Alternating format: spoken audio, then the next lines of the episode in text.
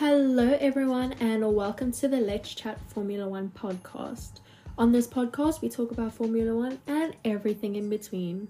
I'm your host, Chloe Prinsloo, and let's just get right into it.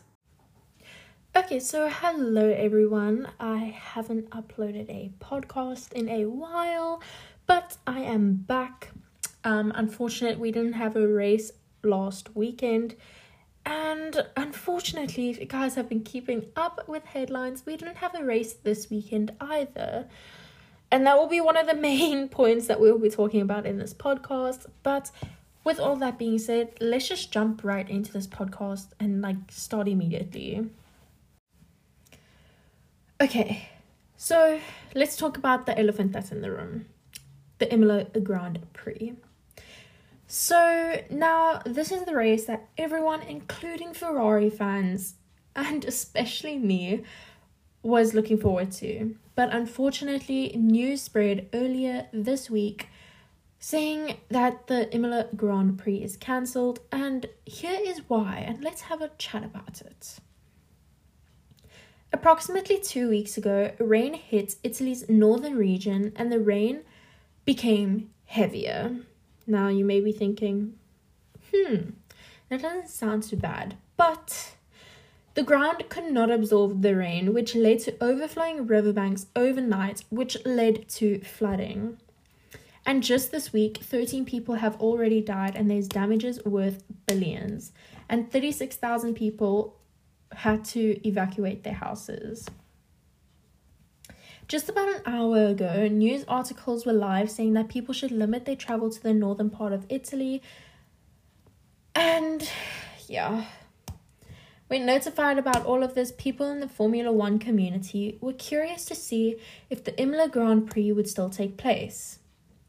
Although we were all hoping and praying it would and the flood would die down, unfortunately, Formula One came forward on Tuesday saying that due to the weather conditions in Italy, they have decided to not proceed with the Imola Grand Prix, with one of the main reasons being safety. They didn't want to put the drivers, fans, and others at risk. They also stated that in um, their statement that they put on their Instagram that they didn't want to put pressure on the local authorities and emergency services as they were already dealing with enough during this time.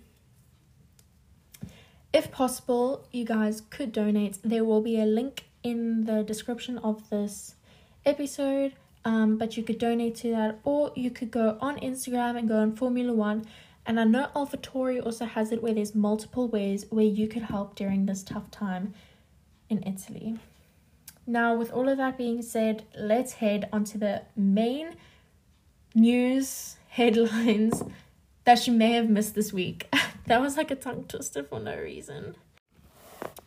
Okay, so moving on to the first headline, I won't really count the beginning of this as a headline, it's just more of a serious situation. Okay, but anyways, so moving on to the first headline um related to Formula 1 that happened this week. Um it didn't really happen this week, it's just something that like obviously came up. So the Monaco Grand Prix is next and we are all looking forward to it. The Monaco Grand Prix is home to driver Charles Leclerc.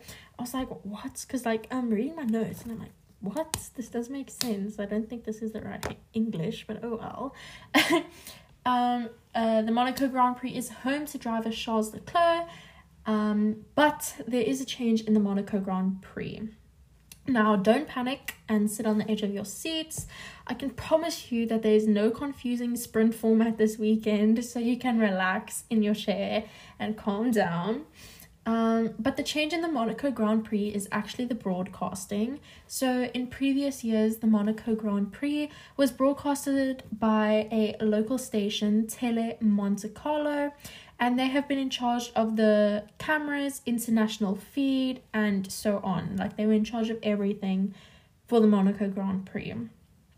But supposedly, um, this year Formula One is taking over and controlling the broadcasting. Now, there is a lot of fans that have said that they are very excited to hear this because over the last few years, there have been various complaints about the Monaco Grand Prix and the bro- broadcasting. Um, and um, with fans saying that they aren't able to see everything that's happening at home, whereas with other races you do. Um, for example, in 2021, there was a battle going on between Sebast- Seb- Sebastian Vettel and Pierre Gasly, and unfortunately, this was not caught on the TV cameras, and the viewers at home were pretty upset about this as they were unable to see the battle that was happening between the two drivers. So, supposedly, this year, um, Formula One is taking over the broadcasting, so we'll see how that goes. Okay, so moving on to the second headline. It's not really a headline, it's just something that came forward. Um, Bernie Ecclestone made up a place on the 2023 rich list this year. Um, the 92 year old has made over 2 billion in his career with his work in Formula One, and he was the previous CEO in Formula One. Um, he was placed 73rd on the Sunday Times rich list. And the last headline that we will be talking about, um, this actually came through now as I was recording this because I was like, hmm. um, but basically, the headline is called We Found a Cure Race Against Dementia Found Sir Jackie Stewart on Working Alongside Problem Solving F1. Um, so Sir Jackie Stewart won three Formula One championships, took 27 race victories and 43 podiums during an incredible career in the sport. But now he's championing an even greater cause that is taking on one of the world's most devastating diseases.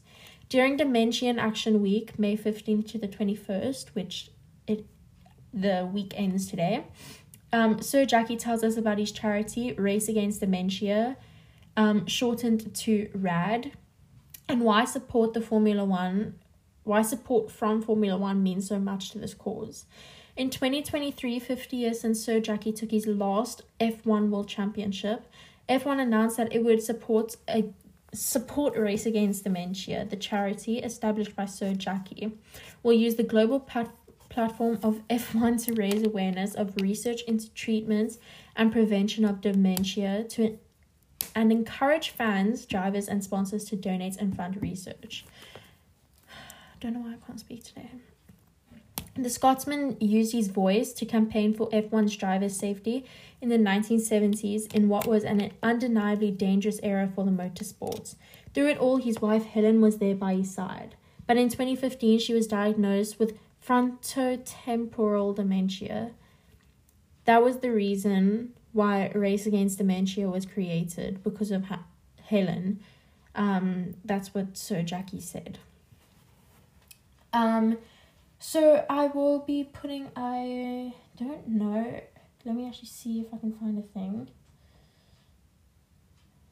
Is there not a?